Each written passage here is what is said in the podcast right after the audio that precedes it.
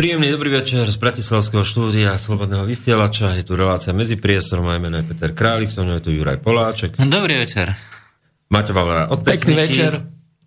Predsa, aj keď oneskorení sa ospravedlňujeme. Dneska mal byť hosťom Boris Kolár, avšak tým, že začína parlament a, a politické jednania a tak ďalej, tak má nabitý pracovný program, avšak namiesto neho príde e, Monika Onderková, ktorá nám porozpráva o, o, o rodine, nie sme rodine, ale o biologickej rodine a ďalších témach spojené s tým, plus e, o programovej konferencii, ktorú bude chystať týmto témam. No. A môžeme rovno prejsť rekapitulácii týždňa. Takže čo bolo dôležité tento týždeň uplynulý? Oh, na tej vnútropolitickej scéne tak sa najviac, sme sa asi najviac odbavovali na 17. novembri počas, toho, počas tohto obdobia, aj, čiže minulého týždňa. Bolo to klasické kliše, to znamená, že o tom, ako statočne sme štrngali, aj, všetci si spomínali o tom, ako bojovali. Aj, to mi pripomína tie klasické za komunizmu, čo sa hovorilo, že e, všetci bojovali v povstaní, alebo e, čo to bolo v tom praskom povstaní. Hej. Proste každý si písal a robil čiaročky a naraz... 255 vybavoval. Áno, a naraz si každý spomínal, e, že tam áno, bojoval v tom povstaní, síce v, jednot, ako jedn, v jednotkách SS, alebo, alebo mal tu 255 No a toto mi pripomína tiež, že si zober, že ľudia, ktorí reálne e, nemohli o tom svete absolútne než vedieť. 10-12 ročný, čo ten môže vedieť. Aj teraz sa tu na hrdia o tom, ako statočne bojovali e, za našu slobodu a štrngali krúčikmi. A už tedy vedeli, že budú, že tu nás sa láme svet a oni musia stať v tých prvých radách. Vtedy vedeli, ako 12 roční, že si kúpia predplatné denníka N. Aj to. ja som sa práve na tú tému ako bavil s jedným človekom a uh, on si tak uh, spomínal, že ako uh, tá spomienková uh, tá falošná pamäť, ako sa vytvára, hej, tie, tie spomienkové ilúzie, hej, že človek, ktorý uh, mal reálne za komunizmu aj nejakých tých 6-10 rokov, hej, tak dneska bude rozprávať o tom, ako nenávidel ten režim, ako bol v Arteku, hej, ale už vtedy vedel, že proti tomuto režimu treba bojovať a, ja, ja som si tak hovoril, že však, čo 10 ročník, na čo ja som myslel, keď ja som mal 10 rokov, hej. Uh, ja neviem, či mi naši kúpia nejaké to nové autičko, hej, chodili sme sa, vtedy sme hrávali gulky, hej, štrngali sme gulky, alebo tak, uh, a, a takéto všelijaké veci, hej, ale nie že e, nejaký režim alebo tak. A úplne vážne, smrteľne vážne ti tu na niekto hovorí, že ja som bol, no, ja som bol v Arteku a tam som spoznal, že ako hrozne uh, nenávidím tento režim. Ježiši Kriste. a, a takýmto spôsobom, hej.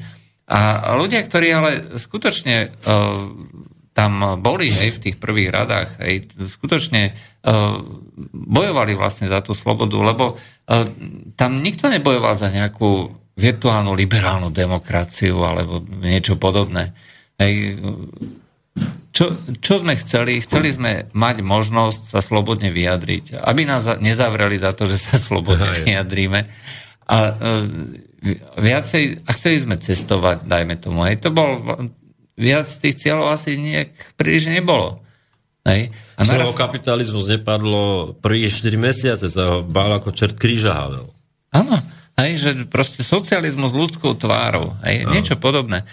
Uh, a to, čo vlastne potom prišlo a čo nám teraz sa snažia nahovoriť, že každý to skutočne chcel, hej, ja si vôbec nespomínam, že by niekto takéto niečo chcel.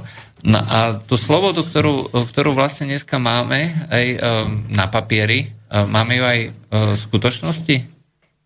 Aj? Máme v skutočnosti slobodu, keď uh, sa nemôže človek vyjadriť uh, s vlastnými myšlienkami, uh, kritizovať treba uh, tento systém, aj pretože okamžite dostane nejakú ná, nálepku, že bigotný fašista, alebo uh, nejaký, nejaký ja neviem, zadubený klero, ja neviem čo. Extrémista. Ek, extrémista a podobne.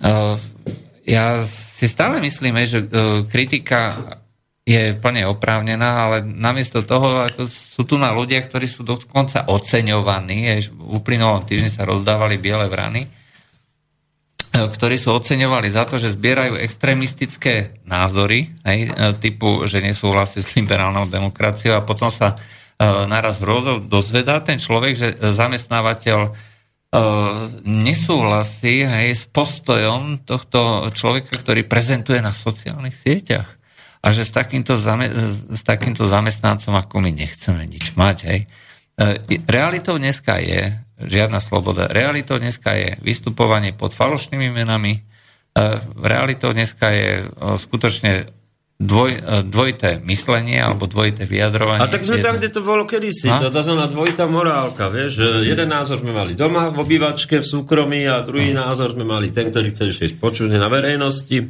A sme tam presne takým tým obratníkom kozorov, aby som to nazval, sme sa dostali opäť e, do času normalizácie, a...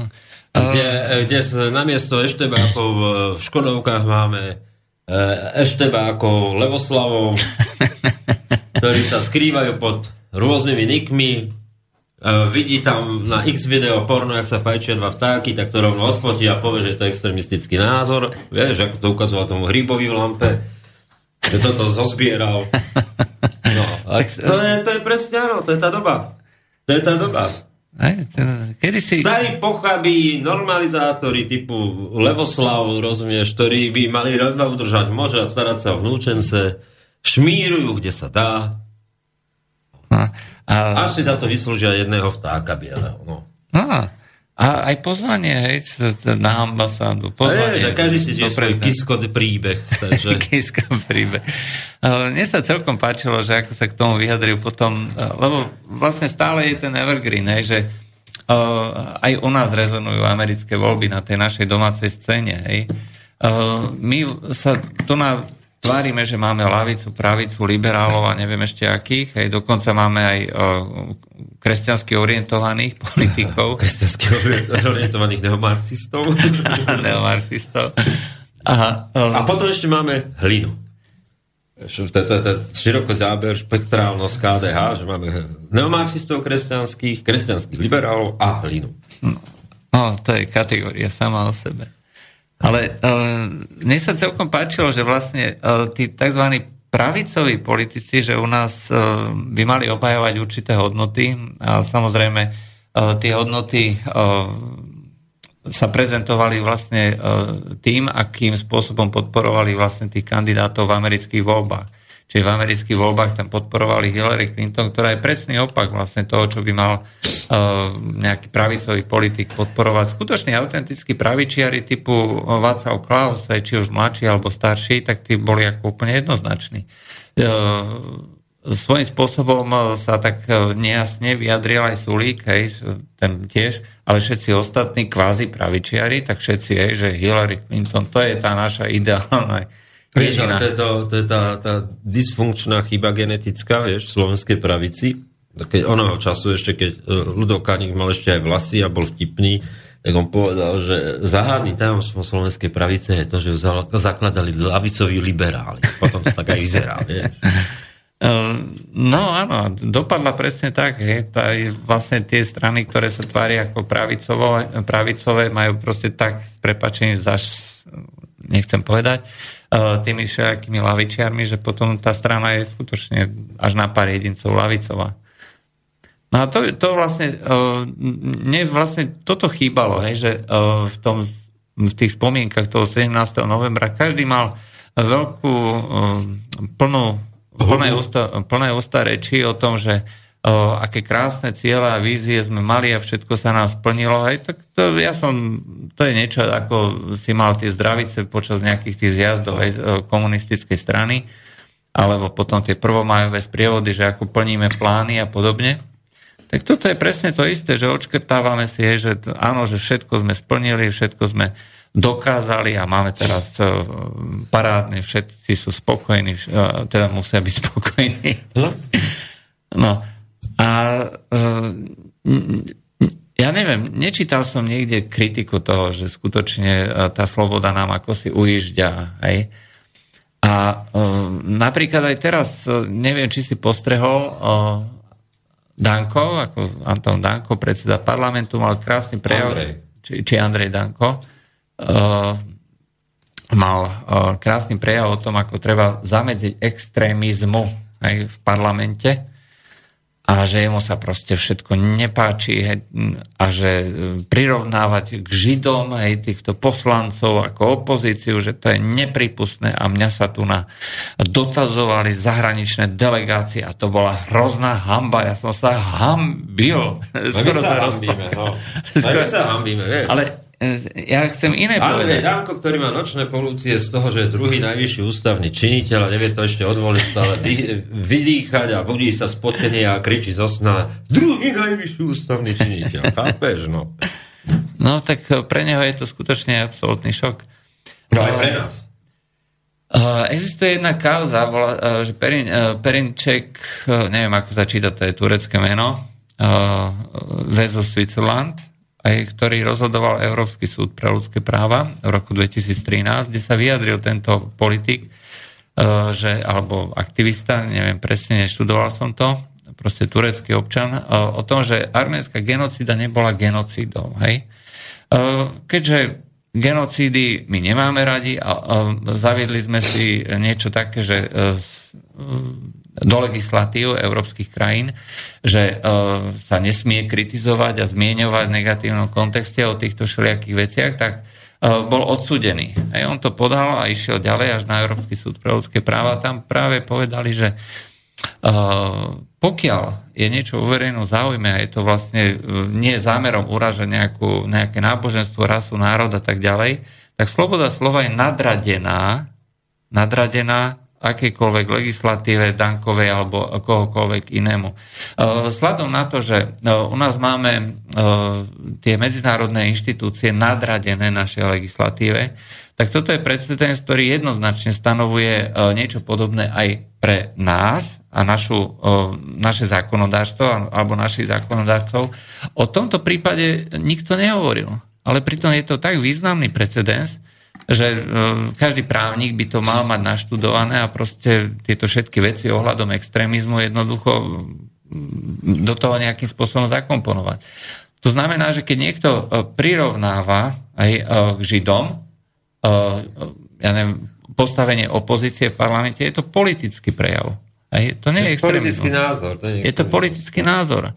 A podľa Európskeho súdu pre ľudské práva e, je to prejav slobody slova a bohužiaľ e, pán Danko e, jednak neznali práva a jednak asi milujúci totalitu, aj tak by najradšej obmedzil slobodu slova, slobodu názoru. A toto, toto sa deje všade. Či už v Nemecku, či už v Česku. A nikto sa voči tomuto neozýva. Hej. Bola príležitosť 17. november. Bola, bol tu nejaký obrovský prejav aj nejakého významného štátnika. Je tu na, vidíme, že tu nás sa e, trepu do politiky e, tá, tí starí oni, páprdovia, aj na Ukrajine už proste e, to dokončili, čo mali, ako Mikloš alebo Zurinda. No, tlačia sa znova naspäť do politiky, o 106 teda. Oni, e, dokonca Radičová e, tvrdí, že chce ísť do politiky. Ona síce tvrdí, že nechce a že jej to nechýba, ale to jej verí, že to by už dneska Radičové, že? No, ale no, v podstate ona teraz chodí všade po novinách a e, všade vidíme e, rozhovory o tom, ako je spokojná, že politika je nechýba. A rovnako Zurinda, je, a ten chce dokonca už pomáhať je, tejto, tejto našej uh, ja neviem, skolabovanej politickej situácii. Hej, tak, a toho sa normálne vážne bojím. Hej. Čo sa bojíš? No tak nech sa spoja s rybníčkom. No tak toto by som im zase prijal. Hej. Ehm, predsa len ako si... A z rybnička bude mláčka. Však, ale zober si. Ako necháva naša Sášenka ako Španiel, taká mláčka. Bolo, uh, rozumieš, bolo uh, e, SDK, zaniklo SDK, zaniklo, hej, uh, Ukrajina zanikla. No, vieš, no, a keď sa to vytlačí z Ukrajiny sem, tak už sa bojím, čo vytlačia. No tak tom, tam už toho moc neostalo, akurát skúsenosť, akurát skúsenosti o tom, ako to treba dobre zničiť. Ale možno, že skúsenosti... No Timošenko, chcel poslať Timošenková, z líderka hnutia Vlas, nám dobre známa plynová barónka. A mi sa hrozne páčila. Ale je taká... teraz rozkošná, lebo o, o, o, zázračne ona jak ľuda, keby bola už chodí normálne všetko. Lebo že vozíček nefunguje.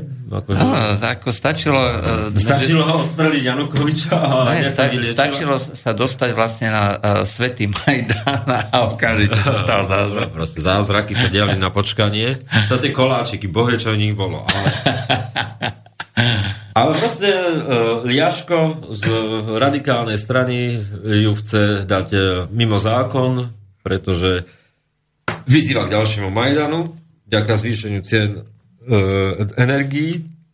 No, e, Porošenka vyzvala poslankyňa nádobre Savčenková známa e, Porošenka, aby vrátil funkciu Janukovičovi. No, ja som bol, e, takto, ja som robil e, jeden rozbor, lebo vlastne e, bolo zasadanie OSN a pri tej príležitosti e, hlasovali proti rezolúcii na odsúdenie fašizmu na známe krajiny typu Ukrajina, hej, Spojené štáty a ešte nejaký tichomorský ostrov Palau. Hej. E, Sice nevie nikto, kde to je, ale tak... Ale hlasovali. Ale hlasovali. No tak musia, lebo Spojené štáty ich platia. Ako vážne, akože dávajú im financie v rámci tichomorskej výpomoci ako viacerým ostrovom, ako Maršalové ostrovy a tak ďalej.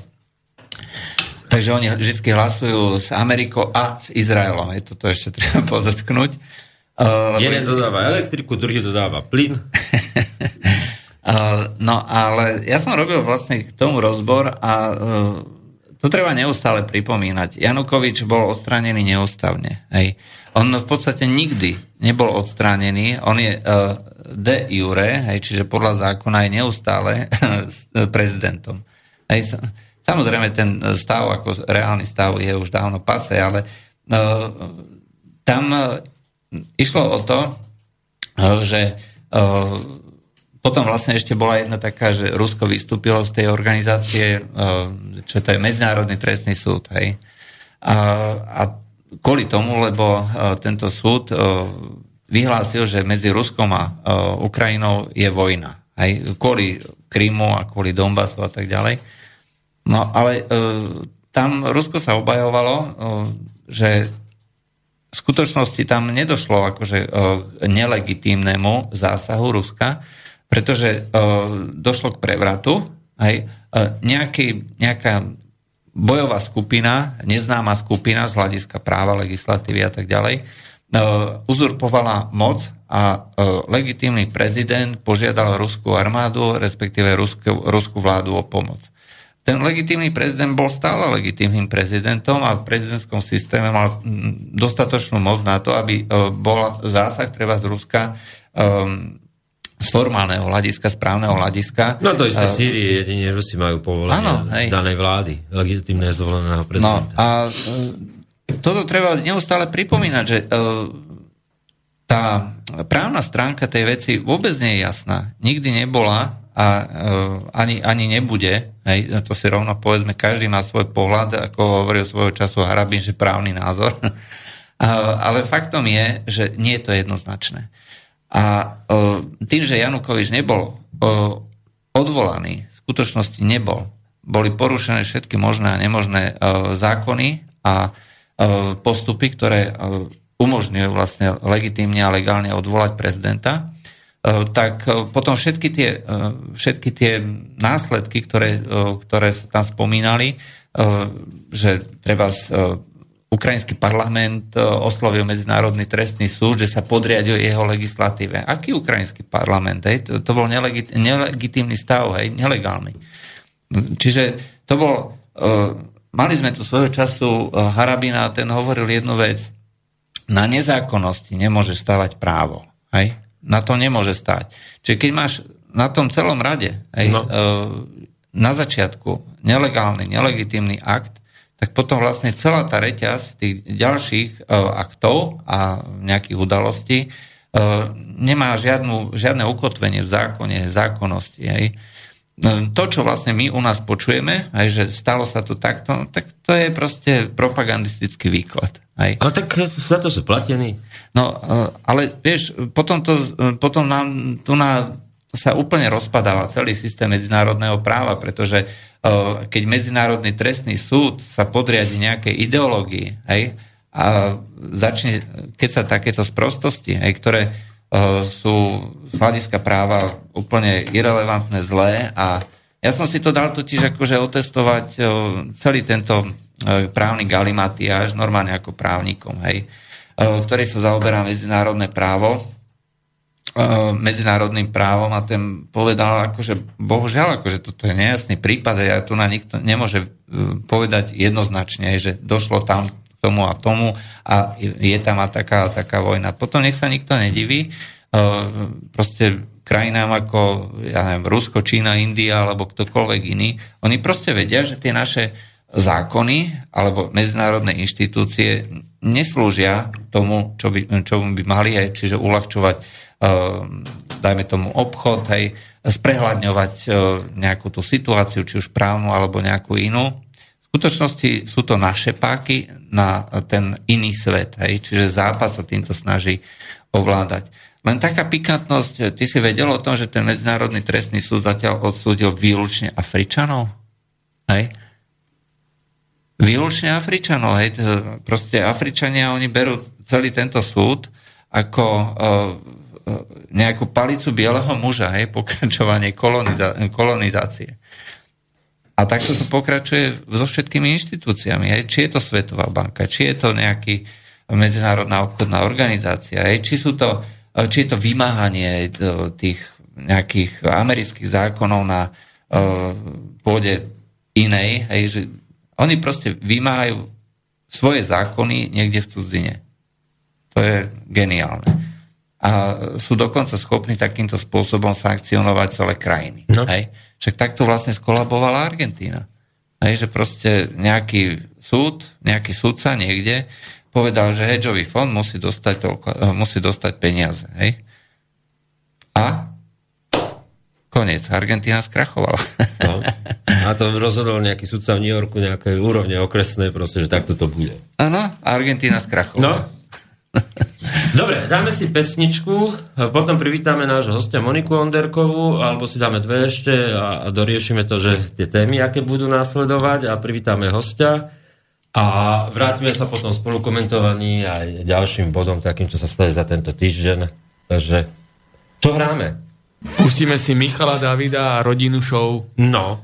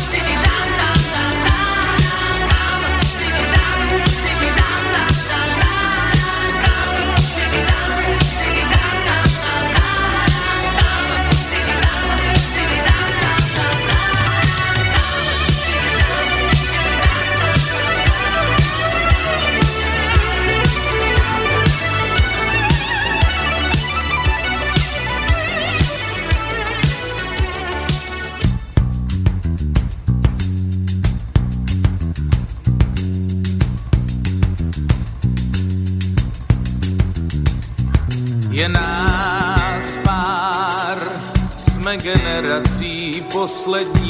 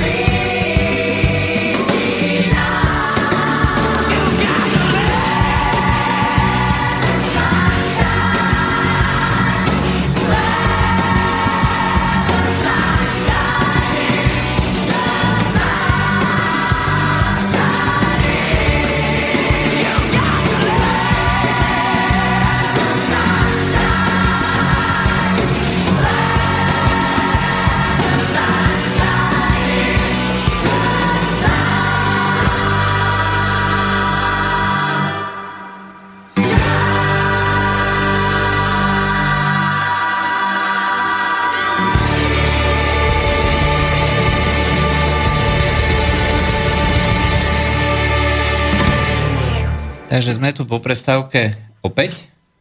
Uh, takže sme sa bavili tu na o, o tom, že o, prečo vlastne Donald Trump vlastne vyhral. Tak. Hej. No a o, ja poviem jednu takú príhodu, ktorá sa teraz stala o, v jednom divadle, v New Yorkskom divadle. O, novozvolený o, pre, o, viceprezident o, o, Mike Pence sa zúčastnil jedného úspešného muzikálu, Hamilton sa volá. A tam ho normálne začali uh, diváci a herci konfrontovať a vypískavať a podobne. Musel odísť.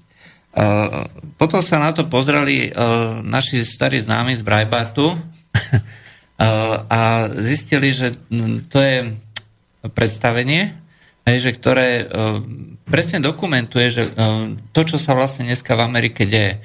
Hamilton bol jeden z osov zakladateľov, ktorí zakladali americký štát. Povedzme si rovno, ten štát bol zakladaný bielými, bielými nejakými mysliteľmi, filozofmi a často otrokármi. Ano? Čiže černosi ako takí, oni tam určite neboli vo vzťahu, že ideme písať zákony, legislatívu a nejaké tieto veci to, do tohto muzikálu ale bola podmienka pri príjmaní, ktorá pri hľadaní castingu výlučne nebieli.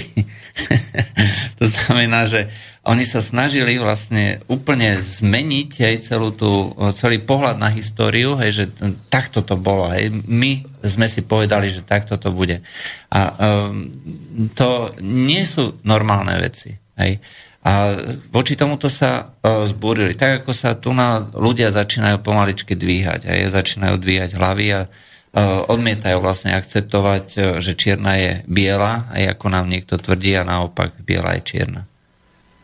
Takže... No tak to je nič výnimočné, vieš. Tak to je staré heslo súdruhov z Vumlu. Keď nemáme pravdu, tak si ju vytvoríme.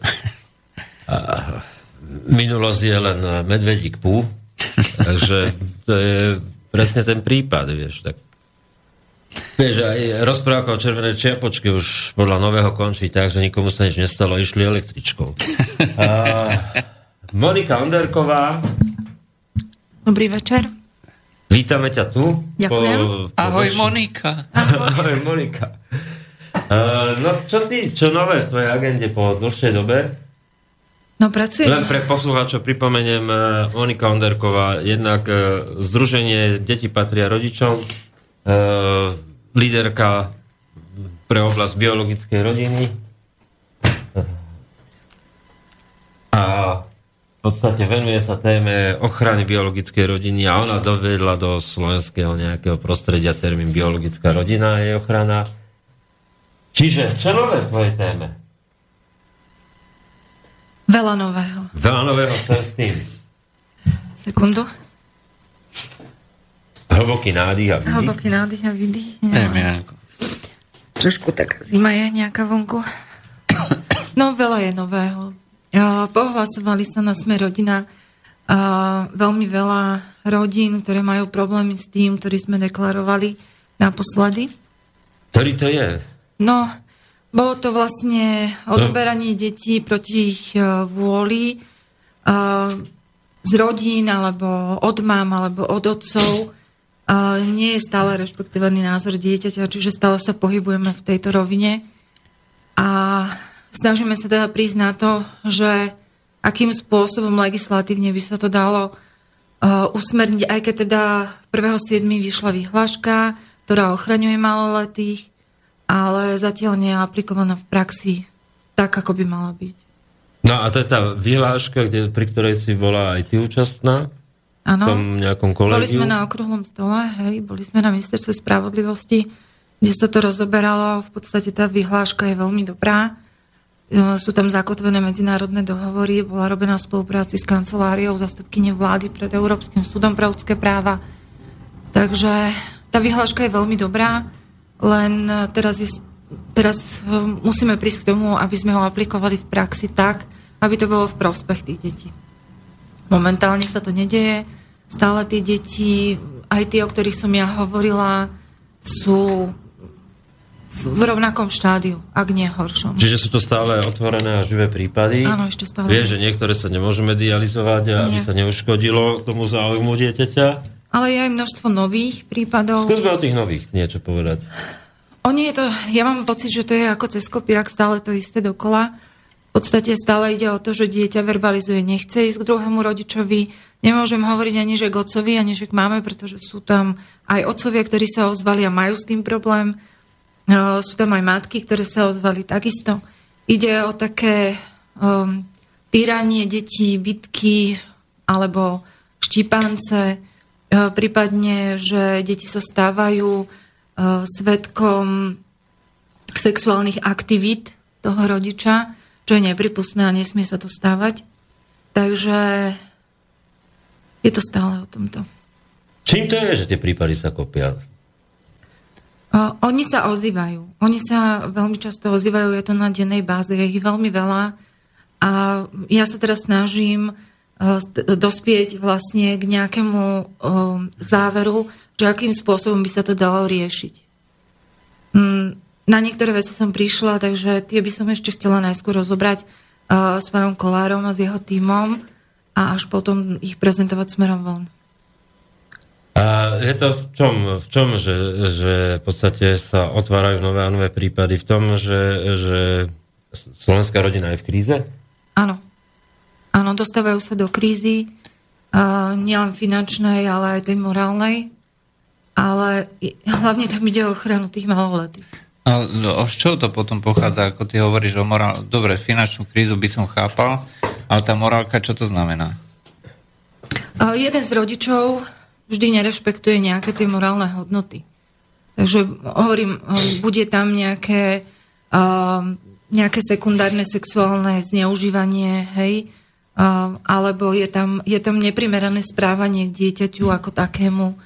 Uh, či už je to, ja neviem, verbalizovanie na druhého rodiča, že sa tam nadáva na neho a tie deti to veľmi ťažko vnímajú.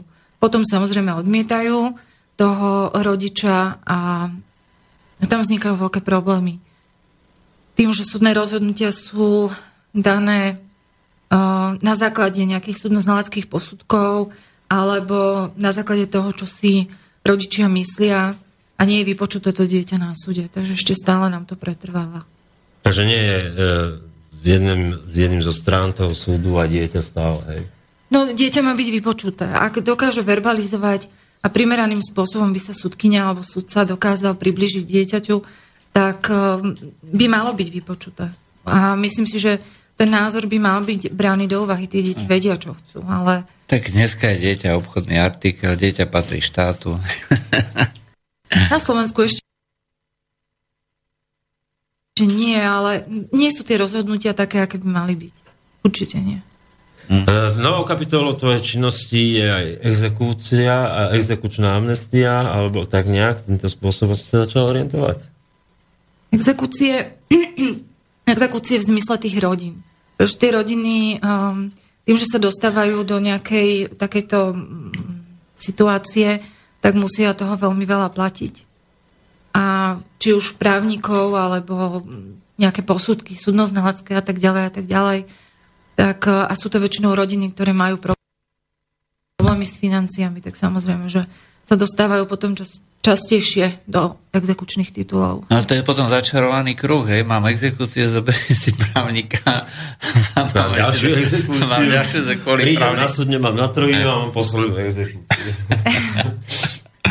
No, je to bohužiaľ tak, ako je to jeden začarovaný kruh a akorát teraz uh, tiež uh, pána Kolára oslovila jedna rodina, ktorá sa dostala do také pokračujúcej exekúcie, kde vlastne štátne orgány si, eh, aj štátne orgány, aj teda súkromníci eh, si vyžadujú vrátenie toho dlhu nejakým spôsobom.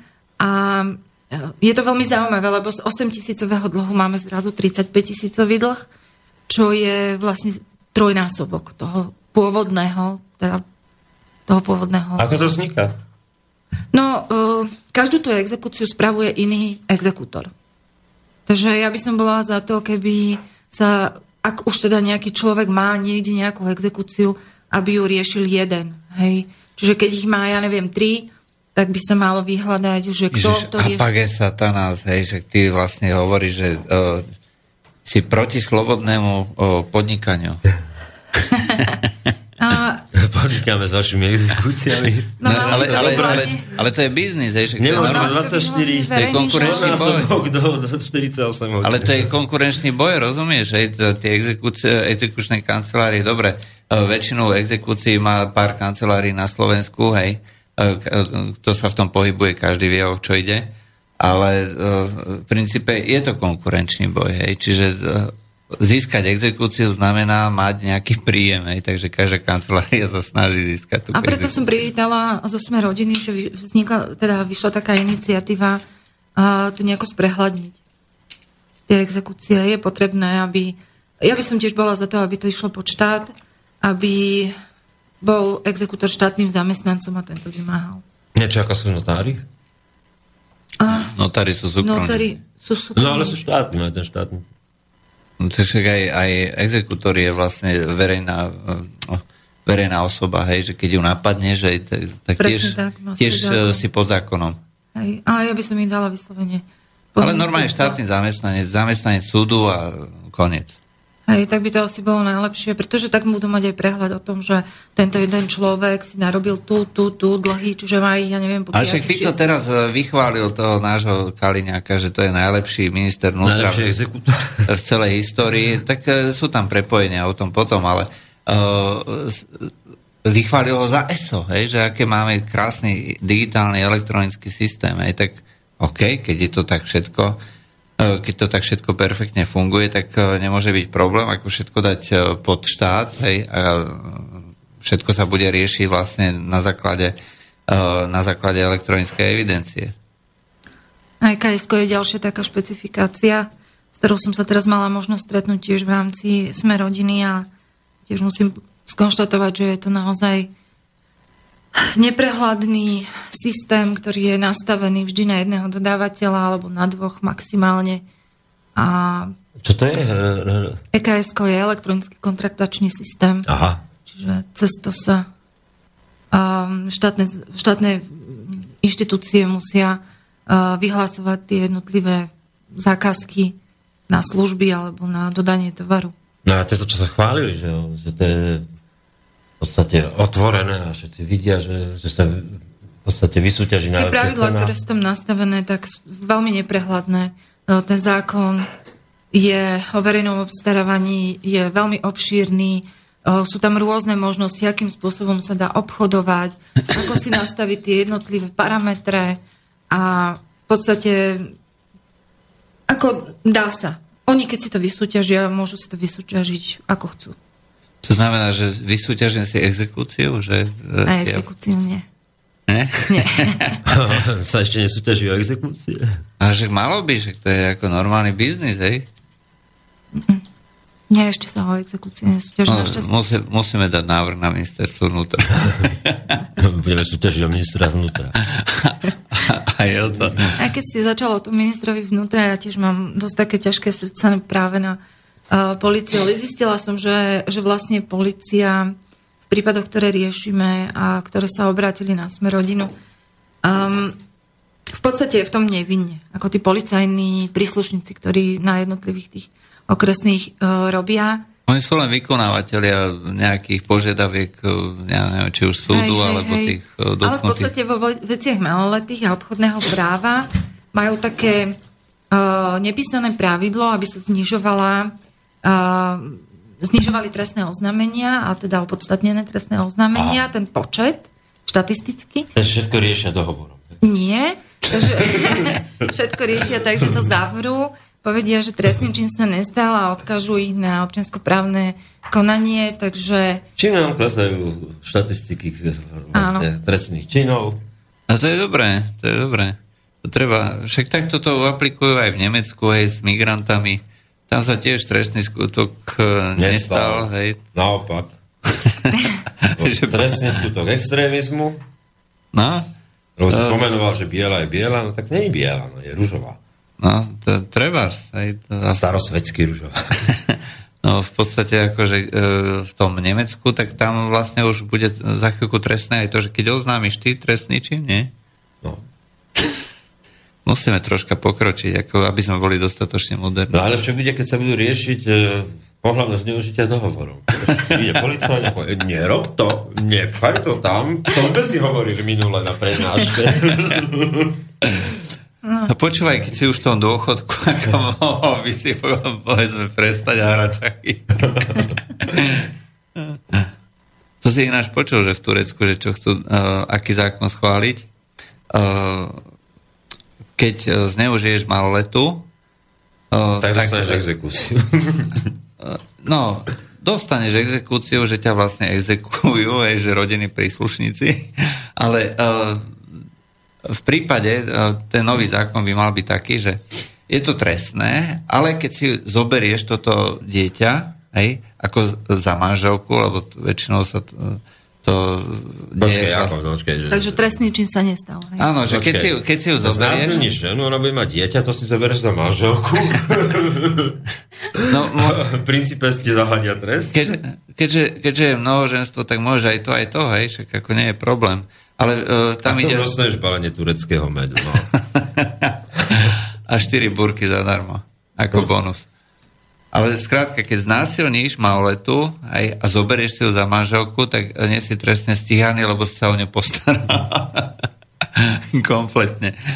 Aj, toto chcú schvalovať, ale o, teraz som čítal Daily Harriet, aj to je nejaký anglick, o, anglický o, vychádzajúci turecký denník aj v anglickej mutácii a tvrdia, že na základe teda budlivej odozvy aj týchto ľudskoprávnych aktivistov, aj teda zo západu, aj tak e, predsa len ešte budú prehodnocovať. Ešte rozšíria rozpravu. rozšíria rozpravu. A schvália to na mimoriadnom zasadaní. Vyhlásia to dekretom proste. Majú čistý zdravý rozum, mám taký pocit. Prosím? Že majú čistý zdravý rozum musia to prehodnotiť. Musíme sa o tom rozprávať. Áno, áno, to schv- neschvália to hneď, ale na tom ďalšom zasadaní. To je tiež také pravidlo, že budeme sa o tom ďalej rozprávať. To sa mi vždy páči. Najdokonalejšie je to v UNESCO, v OSN, kde vyhlásia, že chrámová hora nemá žiadnu súvislosť so židovským národom a predstavitelia UNESCO, hlavne za Európsku úniu, povedia, je to názor a budeme sa ďalej o tom rozprávať. Áno, tam im nevadí, hej, akože vyjadrovať sa takýmto spôsobom, ale konkrétne ináč eh, som si zistil, že akým spôsobom eh, hlasovali pri tej rezolúcii proti fašizmu eh, európske krajiny. Slovensko vyslovilo názor ako predsedajúca krajina za všetky krajiny Európskej únie, že nemôžeme, ako to tam bola tá formulácia, že nemôžeme vlastne vykladať históriu ideologicky a preto nemôžeme za toto hlasovať. Hej. No vieš, to je to, že sú naši fašisti a ich fašisti, vieš. Tam je celý problém to, že to na Ukrajine predsa uh, zákonom uh, spravili z fašistov hrdinou národného odboja, ako tých nacistov, aj, že čo boli spojený s tým OUN a podobne. A tam je kritika týchto ľudí trestná. Aj to znamená, že keď kritizuješ fašistov, ideš do väzenia. No a keďže Amerika je vlastne ochrancom Ukrajiny v tomto prípade a ešte naviac e, to zadávali také škaredé krajiny, ako respektíve hlasovali za to škaredé krajiny typu Rusko a Izrael, tak Amerika tiež musela hlasovať proti. Aj Amerika sa teraz nemá rada s Izraelom až tak moc. No, vráťme sa z Izraela zase späť k. Mosti, ktorý sa podaril. Tvoja obľúbená téma exekúcie. No, takže exekúcie. Čo s tým ďalej? No, uvidíme. Uvidíme, čo sa s tým... Hlasovanie o exekučnej amnestii nedopadlo práve najlepšie? No však e, to nám je jasné, že... To, to... Uh, po, a povedzme, kto hlasoval uh, za schválenie toho návrhu zákona.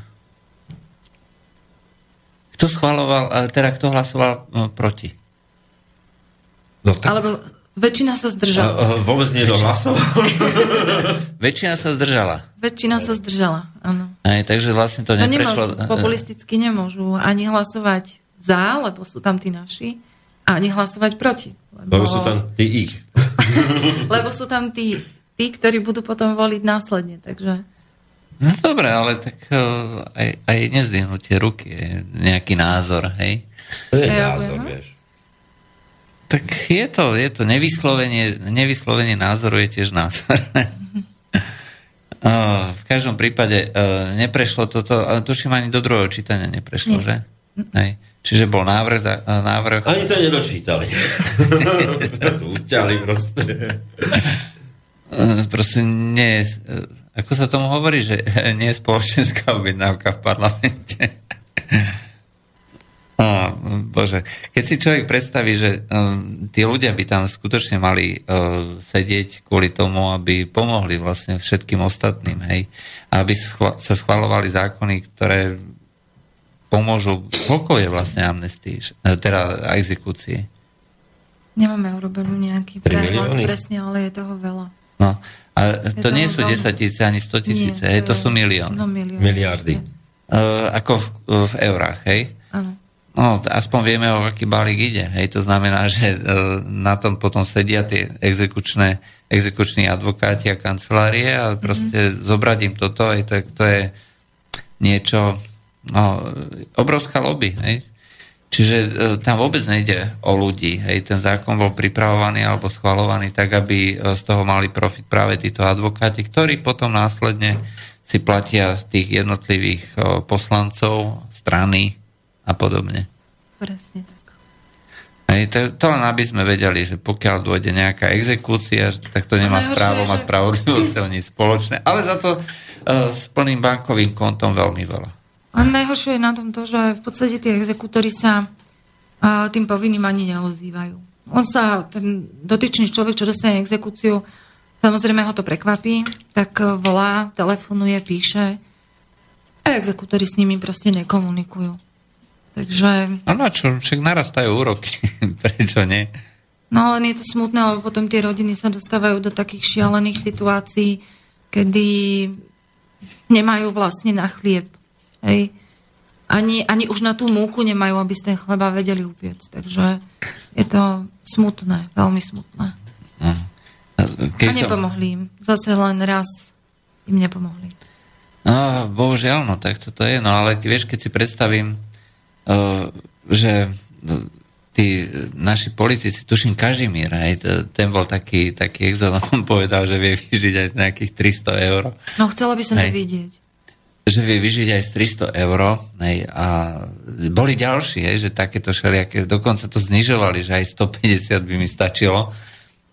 A ako, ja by som z toho osobne vyžil, hej, lebo však ja nemám nejaké moc veľké nároky, keby mi niekto predtým zaplatil telefón, nájomné, elektriku, a benzín, hej, ako mne tých 150-200 eur úplne stačí, hej, na to, aby som si ráno kúpil rožok a večer kúpil nejaký, nejaké jablko, hej, zase toho moc nepotrebuje človek. A zase potom sa pýtam aj to, že exekútori za čo si pýtajú tie peniaze, lebo keď nekomunikujú s tými ľuďmi, ktorí im to majú splatiť, tak uh, za čo potom berú peniaze? Lebo oni sú tam na to, aby komunikovali, aby sa s tými ľuďmi dohodli, dali im splátkové kalendáre.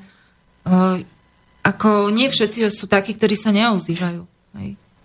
A potom vznikajú zbytočné problémy. Nemyslím si, že je to dobre, dobre nastavené a treba to zmeniť naozaj. Zase, keď sa vrátim, ako sme sa bavili o tej téme 17.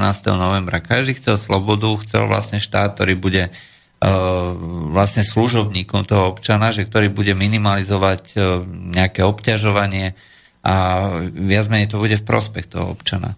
Aj dneska je to presný opak, či je to Európska únia, či je to, či je to tá miestna národná úroveň e, toho štátu, respektíve tých nadriadených autorít. E, ide to tak, že sa osekávajú jednotlivé slobody, osekávajú sa práva tých ľudí a ešte e, tí, ja neviem, treba tí exekútori vyrábajú v podstate problém, hej?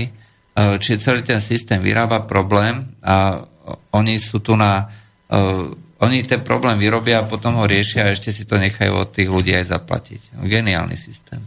Hm. Hej, potom sa človek nediví, že tu narastie podpora extrémizmu. Hej?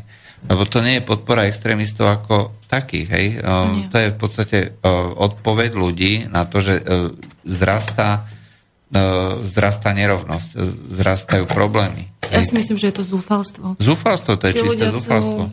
zúfali. Ja som mala teraz tú časť uh, s jednou maminou byť na linke a počula som, jaká bola zúfala.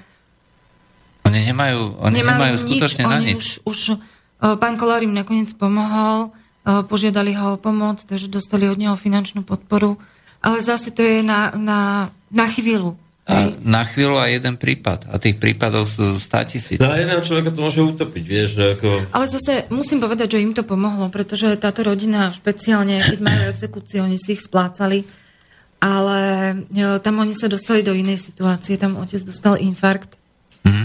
a z- nemohol ch- chodiť do práce. A máme telefón. No, dobrý večer. Dobrý večer, počujeme sa. Áno, áno, dobrý večer. E, Mne teraz napadol taký jeden detail, ako asi funguje e, systém exekutorov na Slovensku. E, Za pokutu z dopravného podniku z roku 2004 sa mi ozval exekutor v roku 2014 e, s tým v podstate, že prekúpil pohľadávku od predošlého exekútora, ktorý to má v podstate 9 rokov, hej. A fungovalo to, teda ozval sa mi takým štýlom, že mi zablokoval teda sumu, bolo to už nejakých 200-300 eur. Prišiel som do banky, hovorím, dobre, však nech si to zoberie a nech mi odblokuje účet. Že nie, že teda jemu to musí prebehnúť na účet a teda dva dní som mal zablokované všetky prostriedky, nie iba tú dlžnú sumu, ale teda moje kompletné živobytie na účte, hej. Čiže tak to bolo v podstate po 10 rokoch, čo bolo vlastne zhruba asi mesiac pred e, vypršaním 10-ročnej e, lehoty, teda už by to bolo Premlčacej. premlčané, tá pokuta. No, v princípe... Um, Ale tam pochybila banka, podľa mňa, pretože banka, keď má blokovať, tak nemá zablokovať celý účet, ale len tú čiastku. áno, presne tak. je- Zablokuje vždy iba tú čiastku a zvyšok je potom disponibilný. Takže to pochybila banka. A druhá, druhá vec, čo ma ako stále napadá, ľudia si neustále neuvedomujú, že je tu na nejak, nejaká právna ochrana, ale nemajú na to ani financie, ani čas a financie. E, Totiž m, dobre mravy alebo o, ja viem, e, že existujú nejaké také rozhodnutia týchto nejakých mm, orgánov, že e, pokiaľ je istina vo veľmi nízkej sume, tak e, nie je možné vlastne e, dávať e, ten, tým systémom úrokov a e, ja neviem, nejakých tých oneskorených platieb a exekučných poplatkov, aby sa to vyšplhalo do e, nie násobkov, ale dokonca na tisíc násobky. Hej. E, no, V tom, keď hovoríte 2004, hej, tak to ešte bolo v korunách, no tak ja neviem, koľko mohla byť pokuta, hej, nejakých 100 korún. 100 korún. Hej, e, to je, Um, ak vám môžem do toho skočiť, ono, ono tam nejde ani o tie peniaze, ale v podstate jeden exe- exekútor na tom eh, sedel eh, doslova 9 rokov, potom to predal druhému exekútorovi a ten ma za mesiac kontaktoval, takže ja by som chcel vedieť, že eh, koľko prípadov predbehlo môj prípad za tých 9 rokov, hej, a keď toto nie je v zákone uh, o exekútoroch ošetrené, že on nemusíte veci riešiť tak, ako ich dostane v poradovom čísle, tak potom ja neviem, o čom sa chceme baviť. A on ich má riešiť v poradovom čísle. Tak To ako, ako on zákon o 9 rokov nič nerobil, chápete? O, No viete, to by sa do hĺbky trebalo na to pozrieť, že čo sa tam stalo. Ale mne, mne skrátka nejde do hlavy ako to, to, že vlastne mm, ten náš právny systém neochraňuje ľudí a e, za pokutu, ktorá v tom období mohla byť nejaké 3-4 eur aj na dnešné peniaze, vy dostanete e, ako poplatok, že v podstate 100 násobok, hej, ale počuli v Česku hlavne tam e, ten zákon o exekúciách bol postavený tak, že oni schválne ako robili e, tieto veci tak, že to zdržiavali a nechali nabiehať e, tieto e, úroky, takže potom to z pár korunovej nejakej takéto pokuty alebo pohľadavky vznikala 100 tisícová doslova, hej, že pripravovali ich o domy hej, a obyty. Hej, len kvôli tomu, že nezaplatil nejakú, nejakú pokutu spred desiatich rokov, hej, že išiel na čierno. No, o tom neišlo. Ale aj to, čo ste spomínali, tak to je proste úplne, úplne chore. Tak vieš, ešte geniálnejšie je to v prípade životných poistiek alebo tak, kde sú prepojené s exekutórmi tie poisťovne a po 8 rokoch, 9 rokoch o poistke, ktorú ty už pokladáš dávno za zrušenú proste, a ktorú akože nemáš čo platiť, zrazu ti príde že 20 tisíc eur. Nie, že si dostávaš plnenie. Hej. Aha, no dobre. Lebo si sa predpísaným spôsobom nevyjadri, že proste rušíš. Hej. Áno, takže je tam dlžná suma. Zistil si, že si bol vlastne 10 rokov poisťovaný. Áno. Ak, ak môžem skočiť zase do toho, keď ste teraz spomenuli tie banky, uh, uh, je jedna banka, ktorá má poisťovňu, nechcem ju menovať, majú také podobné národné mená a, a v podstate nekomunikujú medzi sebou a z toho vznikla taká situácia, že pri úvere, ktorý bol poistený, bola, bola navýšená, vtedy v podstate bola navýšená splátka a úver bol uh, neuhradený, respektíve v nízkej, oni to tak oznámili, že teda nebola navýšený, nebol navýšený trvalý príkaz a bol uhradzaný v, v tej starej hodnote, teda tej nízkej. A po dvoch mesiacoch sa to tiež nejak pekne vyšplhalo a v podstate, v podstate príčina problém bola tá, že poisťovňa, ktorá poisťovala úver, aj keď bola v podstate ako tá istá firma nekomunikovala s bankou, ktorá poskytla úver a bola to tiež taká prúderná situácia, viac menej z ich strany. Tak ale tak to už sa tomu ťažko vyjadri. No ale vieš, to je taká príjemná porucha v systéme, ktorá im vygeneruje vyšší, vyšší príjem. Áno, aj e, v konečnom dôsledku e, oni na tom vôbec netratia. Aj to znamená, že vy len zaplatíte viacej. Geniálne. Kapitalizmus. No. Ale však e, chceli ste to. 17. novembra E, Ja, konkrét, ja konkrétne nie, ale moja mama povedala, že oni štrngali, že teraz už je to na nás mladých. Takže, takže ja hovorím práve, že ja som ten, čo všetkým hovorí. že Máte, čo ste chceli, kapitalizmus. Takže Áno, ale tak stále môžete štrngať, len dneska sa bude štrngať francúzakmi. Hovorí kapitalizmus, poslúchaj, čo som si spomenul na jeden otvárák, to boli také neverejné otváráky televariete, to bol taký program, kde bol Dvořák a Bohdalová a jeden taký ne, ne- neverejný otvárák začínal tak, že pane Dvořáku, a co, jak se máte, co čtete teď? A on hovorí, Karle Máje, kapitál. A ona, že Karl May, kapitál, ne náhodou Marx? A Dvořák na to hovorí, že Hmm, tak a mne je to divné, že som na 50 strane a nikde žiadny indián.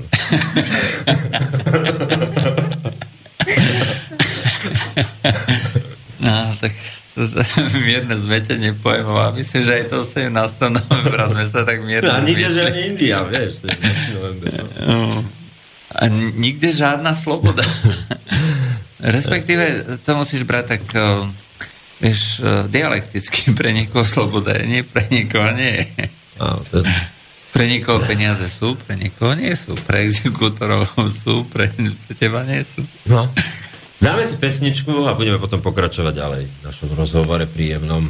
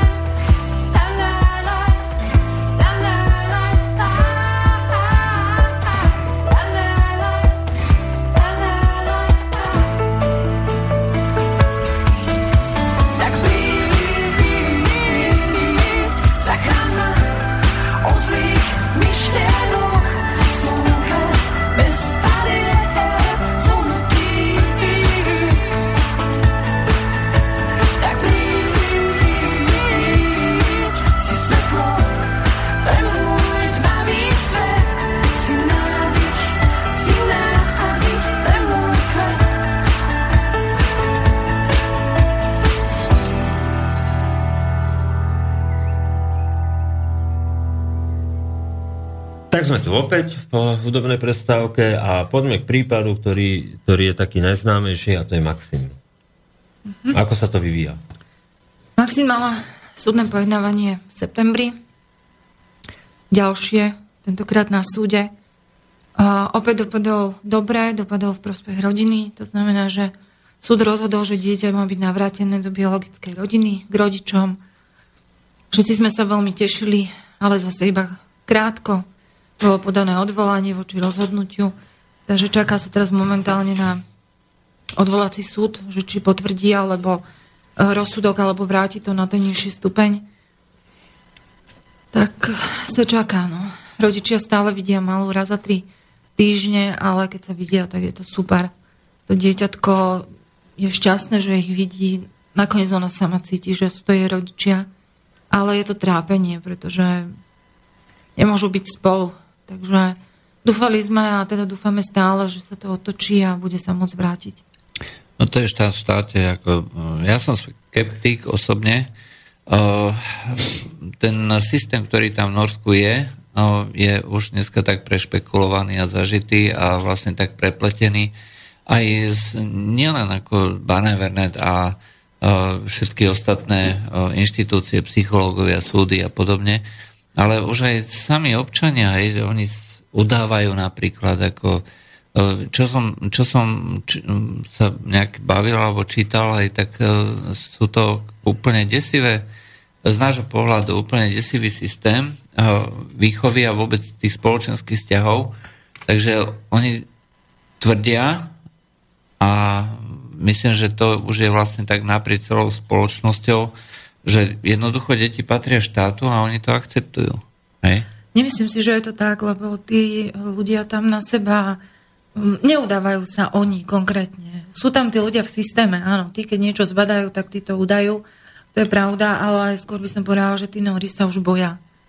Ehm, v podstate aj v prípade Maxim to do istej miery bolo tak, že tá rodina, ktorá bola ako pestúnska voči matke, mm. teda matka u nich vyrastala, tak oni sa tiež bali vypovedať na súde, pretože mali novonarodené bábetka a báli sa toho, že keď budú vypovedať ako v jej prospech, tak, že príde Barneven, zobere im to dieťa, alebo teda tie dve no, deti. A, a však e, tak to vždy fungovalo. Oni sa boja. Aj za komunistov to predsa tak to bolo. Aj však e, nebol každý zavretý, ale každý vedel, že môže byť.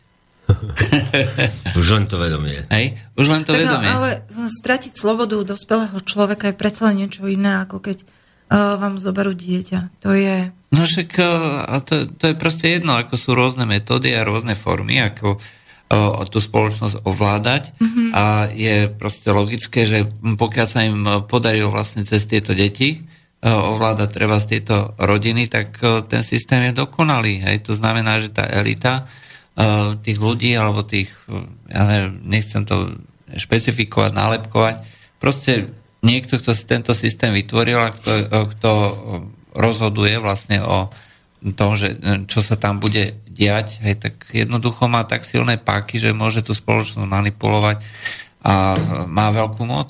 A o to môže vždy strach je, strach je v tomto prípade asi uh, asi ten kľúčový. No, ale Tí to rodičia potom... majú naozaj veľký strach z toho, čo je len urobiť jeden chybný krok.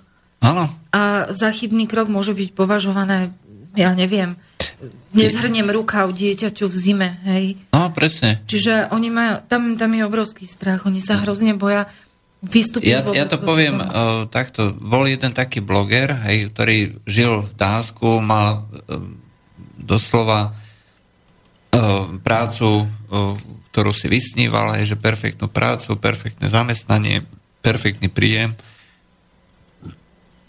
Mali deti, a kvôli tým deťom e, sa vzdali tejto práce a odišli z Norska, tá rodina znova naspäť do Česka, preto, pretože tam boli e, jednoducho neslobodní. To dieťa, o to dieťa mohli kedykoľvek prísť. A on aj tvrdil, keď písal tie blogy e, z toho Norska, on, sa, on kritizoval ten systém, ale tak opatrne, hej.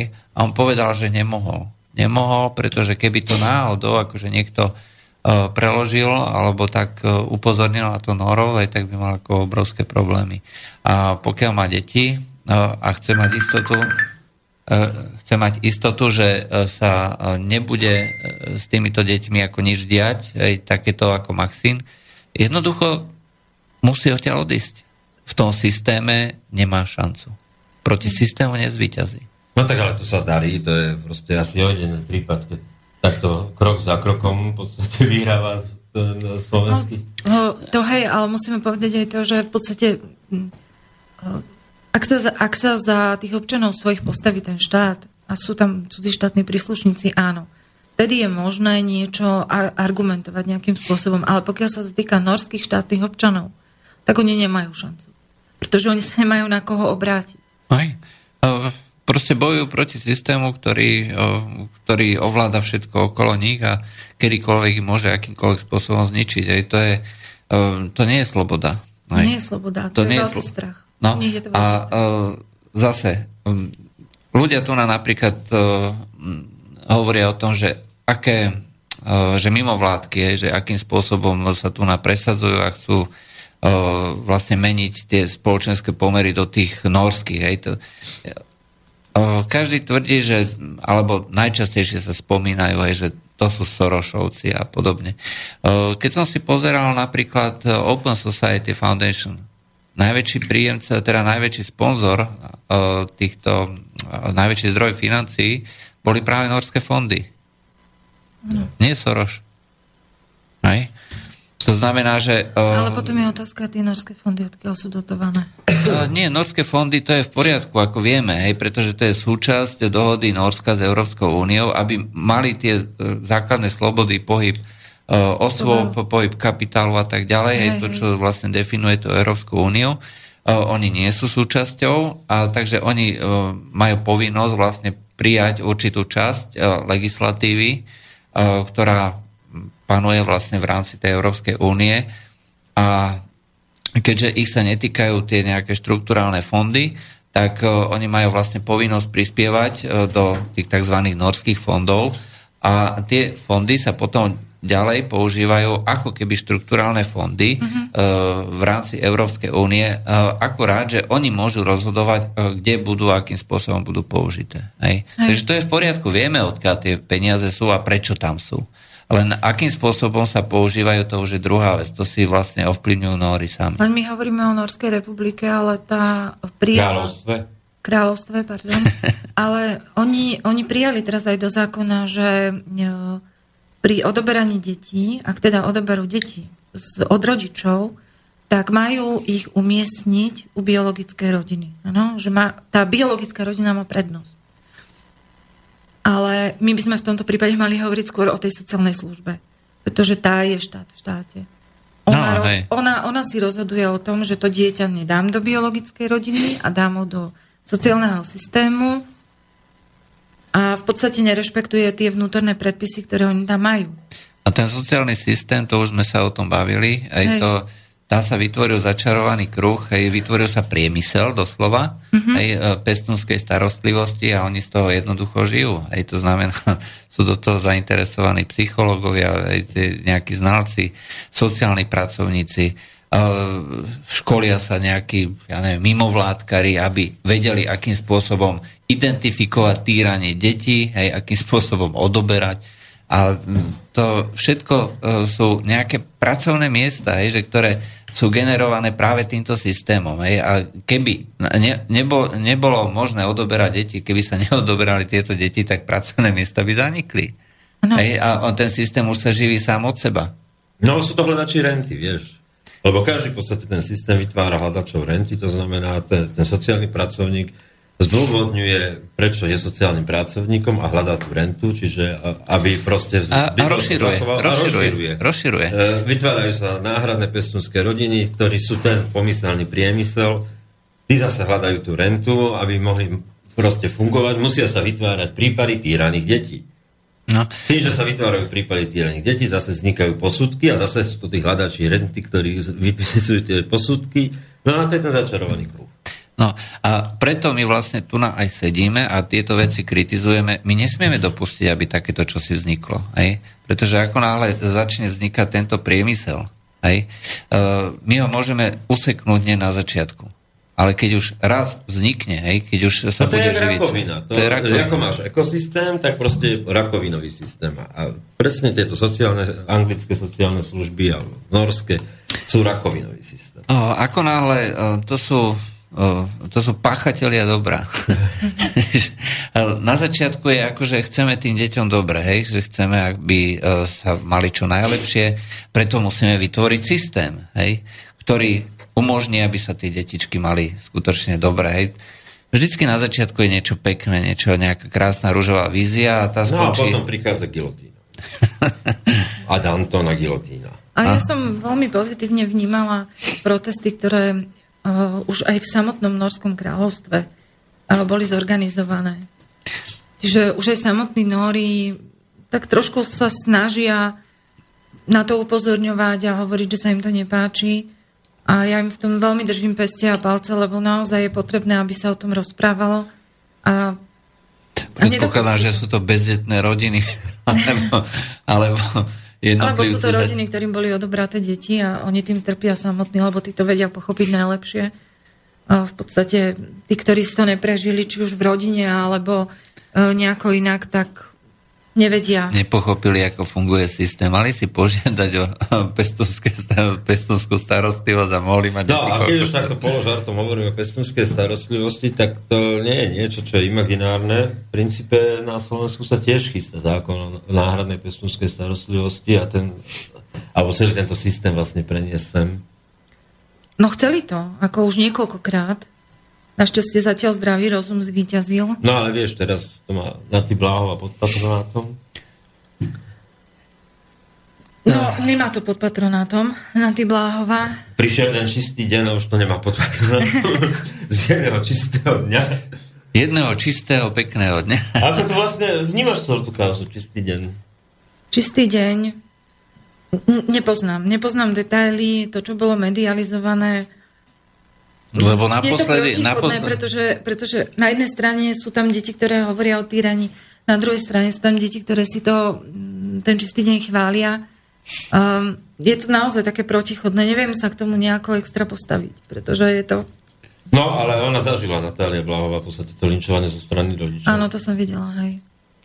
To som videla, ale nevieme, čo tam bolo. Ak, ak čo je len jednomu dieťaťu ublížili nejakým spôsobom, tak um, určite, že to zariadenie by nemalo fungovať, hej. Mm, ťažko povedať, hej, my nevieme, akým spôsobom. Ak, ak reálne, objektívne tam skutočne došlo... Tak to problém- nepoznáme, či sa z Ne- styku tešili, alebo smútili, no tak.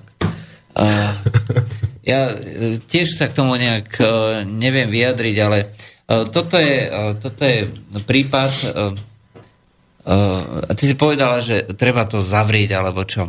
Uh, mne sa hrozne páči, keď uh, počúvam takýchto všelijakých aktivistov, ktorí z jedného prípadu uh, to Generalizujú, no. generalizujú a povedia, že všetko je zlé. Áno, Hej. a tá, tá druhá veta, a štát by sa mal postarať. A štát by sa mal postarať. A Ale zase... to zariadenie má pôsobiť ako uh, ochrana toho dieťaťa, ktoré sa dostalo do nejakej zlej situácie, či už to boli problémy s drogami. A má, Ja viem, má ale, to ale, ale chrániť. ja viem, ale uh, proste robia sa uh, rôzne prešlapy rôzneho druhu. Hej. Treba riešiť konkrétny prešlap uh, a ten systém nejakým spôsobom uh, v tom konkrétnom zariadení urobiť tak, aby sa k tomu nemohlo dôjsť. Hej. Ale vyliať vaničkové dieťa a na druhej strane hej, máme zase tu na prípad treba z moslimov, hej, mm-hmm. že, ktorí uh, vo veľkom vyhadzujú, vyhadzujú ja neviem, auta alebo proste všetko ničia, podrezávajú, znásilňujú a tak ďalej. Hej, a to už je doslova masové a tu na, sa zase od tých aktivistov dozvedáme, že nemôžeme zovšeobecňovať. Hej? Že to sú len jednotlivci. Hej. To, je, to je proste tá krása hej, tej, Ale tej oni postupujú v podstate každý jeden ten prípad, ktorý sa im ozval a separátne, pýtajú sa tých detí, hovoria s nimi. V podstate tie deti, ktoré tam zostali, tak tie sú spokojné, rodičia sú tiež spokojní. To je strašne ťažko povedať, že čo ten čistý deň. Nech to, nech to poriadne prešetria, ale obávam sa, že opäť dospejú k nejakému veľmi všeobecnému záveru, ktorý bude hovoriť, že skutok sa nestal. A keď sa aj stal, tak to bolo, Tak to bolo inak, pochybenie, no. pochybenie konkrétneho človeka. Tak si ju zobere a čo? No, áno. Áno. Aj to je riešenie. Aj to je riešenie. Ale e, ja som skutočne ako za to, aby sme ja neviem, zbytočne dopredu nehovorili. Ja stále tvrdím, že treba vždy tieto veci nechať na nejaké, ako sa tomu hovorí, že orgány e, Činné v trest- trestnom konaní. trestnom konaní. a Nechajme to na orgány, aj ovca bude celá, aj deka zostane chlpatá. Tak. Á, asi tak. Ale ako hovorím, robí z toho nejaký, nejaké e, generálne uzávery, hej, typu, ja neviem, že e, treba zaviesť okamžite pestunskú starostlivosť hej, a ja to budem riadiť. Hej. E, To asi nie. Oni povedia, že čistý deň, preto treba zaviesť pestunskú starostlivosť. A to je naopak, vieš, že pestunská starostlivosť treba zavrieť čistý deň. Aby to nebolo tak- potom tak... Vieš, že tá marxistická dialektika, vieš? že- Áno, hej. Ja si stále vždy spomeniem, hej, že ako nedostatok toaletného papiera sa kompenzuje s vlastným lokomotívom. No. Hej, to máš tak. Hm. Vždy sa niečo nájde. Nedostatok talentu sa kompenzuje zvyšovaním právomoci a dosahu štátu. No. Čistý deň. E, poďme sa teda porozprávať ešte o jednej téme a to je pripravená programová konferencia, na ktorej sa zúčastňuješ. Taká Mhm. prvá, veľká, sme rodiny. Hej? No áno. Áno, áno, áno. áno. A, a to čo tam, čo, tam, čo tam vlastne? Len sa Je zúčastňuješ? to taký, teraz Budeš- budeš roznášať teraz, alebo čo? Teraz je to taký akože slovenský seriál na pokračovanie, vieš, každý má svoju programovú konferenciu, každá strana. A zase ja si myslím, že je to potrebné robiť aj takéto veci, pretože... Áno, a pozvete si tam Moravca, aby ste boli, vieš, v, v nejakom... Koho? a, No, tých nejakých z mimovládok, hej? Lebo dneska je to moderné pozývať si Ale ja som z niekoho. mimovládky. A tak ja nie- som niekoho- Vaše Klausu přijede, i vaše Klausu přijede. Ale on nie je mimovládka. A akože inštitút uh, Václava Ako- Klausa je mimovládna organizácia. Počkaj, ako starý Václav? No, sa starý Vašek. Ty brďo. A je tak, to normálne ako sa budem To vieš, pozerať, začalo? pravda? To je pozdní letní den a se, sešli sa na oběde v parlamente Boris Kolár a vaše Klausu. A Lívie říká, tohle je ten Boris, on je hodně známý. A Vašek říká, a co jste, euroskeptik nebo eurorealista? A Boris hovorí, že no a co jste vy? No ja som eurorealista. No ja také. Hovorí Boris. No a tak vznikala programová konferencia. To bolo také intro. Áno, to bolo také intro. Takže Než sme na začiatku, v podstate sme na začiatku, takže z mojej témy uh, v rámci oblasti ochrany detí, uh, ja tam mám v podstate tri také podtémy. Uh, porovnanie sociálnej ochrany detí Slovenska a štátov Európy. Pretože ja si myslím, že ten slovenský sociálny systém napriek niektorým tým úskaliam je dobrý. A... Či netreba ho nejak zásadne meniť aj A- a, znoršťovať? A, a práve to je vlastne ten, tre, ten ďalší bod. Uh, je, na to nadvezuje tá aplikácia medzinárodných štandardov, um, ale zase len tá aplikácia v praxi, hej, pretože my v podstate zákon na to ako taký máme. A niektoré, niektoré teda návrhy zmien v tej sociálno-právnej ochrane detí a sociálnej kurately trestného konania a súdneho konania Uh, je potrebné prepojiť tieto tri konania, aby, aby to bolo také transparentnejšie, pretože um, ten systém povoluje, aby sa trestné, trestné veci riešili zvlášť, súdne konanie zvlášť, sociálna kuratela. Nie je to proste spojené do jedného. Uh, potom tam vznikajú dezinformácie úplne zbytočné. Uh, Policajti povedia, že oni nemajú kompetenciu, sociálna kuratela povie, že tiež nemá kompetenciu. A súd... A tak nás vychováva ulica. No, A to by, ešte bolo, to by ešte bolo dobre v niektorých príkladoch. A tak sa súčasťou vlastne mainstreamu stal hip-hop. A súd konečnom, v konečnom dôsledku dospeje k takému záveru, ktoré nie je v prospech dieťaťa vo väčšine prípadov, alebo teda vo väčšine, dajme to v 50%. Aspoň to, čo A tak poznáme. sme dobrí, akože 50% je v prospech dieťaťa voči Norsku. Je A to 50% ako úplne- je prospech exekútorov. Áno, sme, sme úžasní, sme naozaj ako... Ne, musíš to brať pozitívne. 50% je dobré číslo a idem, musíme to zlepšovať. To je jak nazve, že bude pohár, vieš, že sa pozera, že je na polovicu prázdny, alebo na polovicu plný, plný vieš. A zase máme tam tie prípady, na ktoré treba upozorniť. Máme ich tam mnoho. Takže um, momentálne s, tak spisujem jeden taký materiál, ktorý Na koho? uh, nebudem konkretizovať nejakoho. A máš aj vystrižky obrazovky? No, samozrejme. Screenshoty, nie? Screenshoty? Niečo z X videa zase? Mám všeličo, mám všelijaký materiál. A Ale v každom prípade budeme na to pod lampou potom treba ukázať.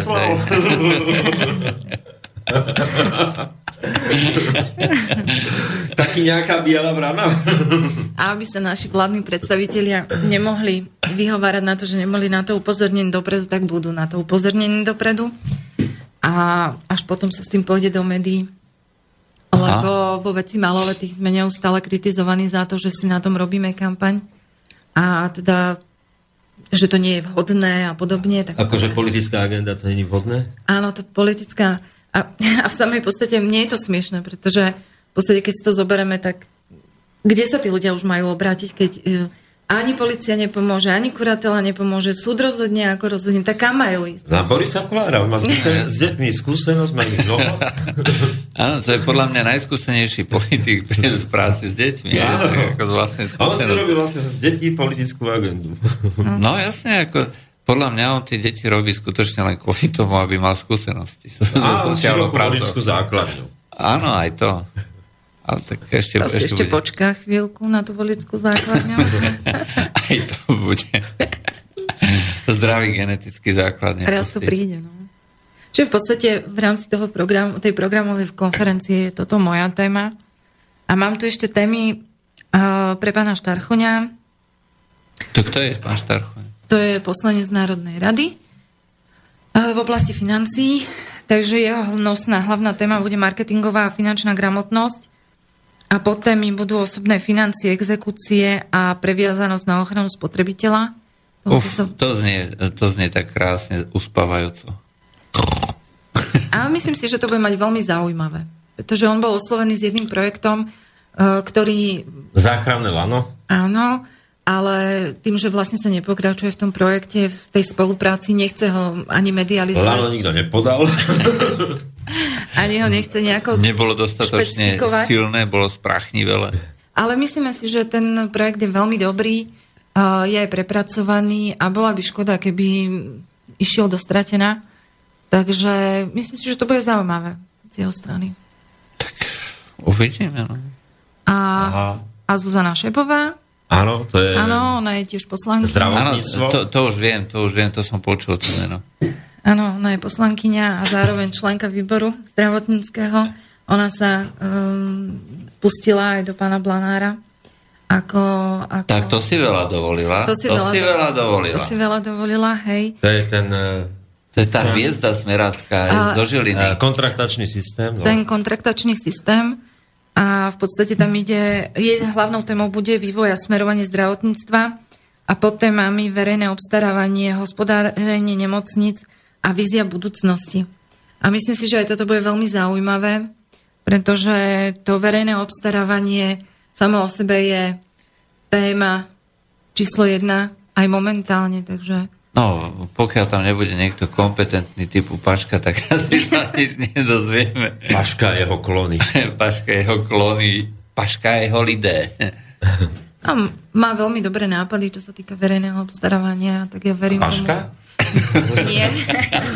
Nie, Zuzka O Šapová. Paškovi by som to veril. Niečo s kachličkami? Niečo s realitami. Takže to sú vlastne títo traja, neviem, či sa ešte do programového niekto prihlásil. No, ešte je tam e, európske záležitosti, to je Ludovit Goga. No a tak pomaličky sa to bude, tak je to v januári, takže dotedy je ešte čas asi zrejme sa vyprofilovať. Máme čo robiť. Máme No. november, koniec. No, tak eh, treba, treba, no. Tak ten dlho sme oslovali, ten 17. vieš, tak teraz sa zase treba popracovať a prídu Vianoce. Ešte sa dvakrát vyspíme. Ježiši Kriste, to nehovor. Ešte sa dvakrát a, vyspíme sú Vianoce. a máš darčeky nakúpené, či ešte nie? Ja, ja to tak, ja sme, my sme urobili ekosystém finančný v rodine a funguje asi v princípe tak, že sa zídeme pod stromčekom a koluje jedna stovka. Ja dám našim, oni udajú mne, mám otcovi, zase mne, vieš, a v podstate jedna stovka koluje medzi troma a štyrmi ľuďmi a všetci sme spokojní. Ale u koho tá stovka skončí? U mňa samozrejme. Áno, výborne. Lebo u teba začala. To je ten ekosystém. No, to som už počul, to je pravda. My sme vlastne zrealizovali morálny politický gič v praxi. Vieš, že koluje jedna stovka, každý sa k nej vyjadríme svojím spôsobom, zaznie to posolstvo. Prečo? Predávame ďalej, vieš, a v podstate skončí. Horšie je to, keď je to v štáte, vieš, lebo niektorí si myslia, že, že štát je proste akože zázračná skrinka, kde večer vložíš 100 eur a ráno je tam 1000, ale že je to úplne naopak. Večer vložíš 100 a do večera ti ukradnú ešte aj tých 1000 do rána. No je to pripomína za komunizmu, ako sme si rozprávali taký vtip, že komunistický funkcionár z ústredného výboru dôjde domov, z kabely začne o, natlačať peniaze, akože bankovky do trezora, aj vypadáva mu to. A tak o, zúfalo hovorí, neviem, čo robia s tými peniazmi v rodinách, kde pracujú obaja. Ja, že si robíme srandu. Ja som bol teraz cez víkend v Trenčíne a som si vychutnával ten akože nový privázač, čo je tam, však už je tam troška viac mesiacov, ale tak som zišiel taká čas Biskupice, Nozrkovce a proste noviny sídlisko a tam okresný predseda komunistickej strany za bývalého režimu má rodinný dom a tak som prechádzal okolo neho, som sa na to pozeral. A tedy to bolo tak, že to sú tí funkcionári, vlastný rodinný dom. A bola to tá povestná kocka zo 70 rokov, troška prerobená, už mala tú strechu aspoň mierne sedlovú. Som sa na to tak pozeral, to je tak hovorím, že to je tak 3 plus 1, možno 4 plus 1, vieš, že izba najväčšia, možno tak 360 x 480, dole obývačka vedľa toho kuchyňa. Ja som sa pozeral, že no, tak to bol najvyšší, akože taký ten komunistický funkcionár, nech si strašne nahrabal kocku. Áno. Legendárnu, ešte možno azbest tam odstránil nedávno. No a keď to porovnáš s tými dnešnými kachličkármi, tak neuveriteľný príbeh. No, dneska už máš zámočky, dneska už máš normálne celé rezidencie alebo celé parky. Aj. No, obchádza to železnica. obchádza to železnica. železnica je vôbec rada, že môže obchádzať. že ju ešte nezrušil. no. Tak to sú dnešní tí oni milionári, no. A keby som nešíril ten, začali sme 17. november, tak by som nešíril ten nihilizmus, že za to môže nejaké štrnganie, No to nemáš štrnkať, za to si môžeme sami. No, presne tak. Lebo uh, ja si myslím, že my sme sa nejak nedostali k tomu poučeniu vlastne... Z krízového vývoja. Nie, myslím ako z toho Trumpa, hej, z tých, z tých volieb. To bola doslova ako zbúra voličov, hej, že proste odmietli, odmietli voliť toho, koho im ponúkol establishment, elita a tak ďalej a zvolili si sami podľa seba.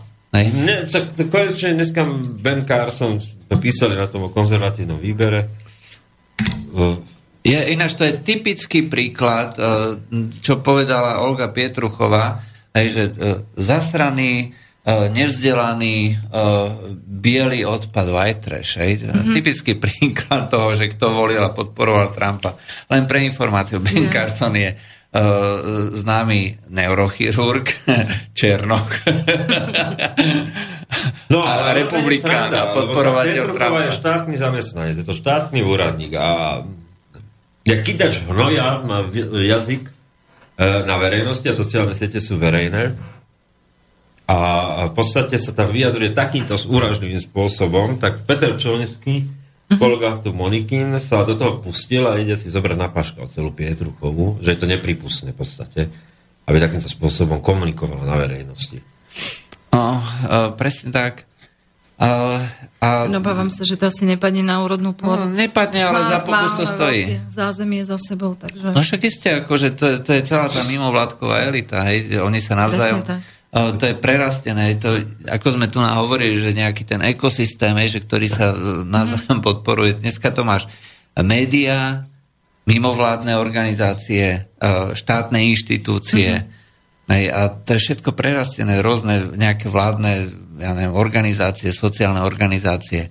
A to sa navzájom podporuje, to koluje z jednej, z jednej e, tejto do druhej aj na tých ministerstvách, tak dneska už máš vlastne tých ľudí, ktorí vyskúšali treba mimo vládky, alebo prišli z nejakých médií. Dneska, dneska, alebo súčasne, hej, sú.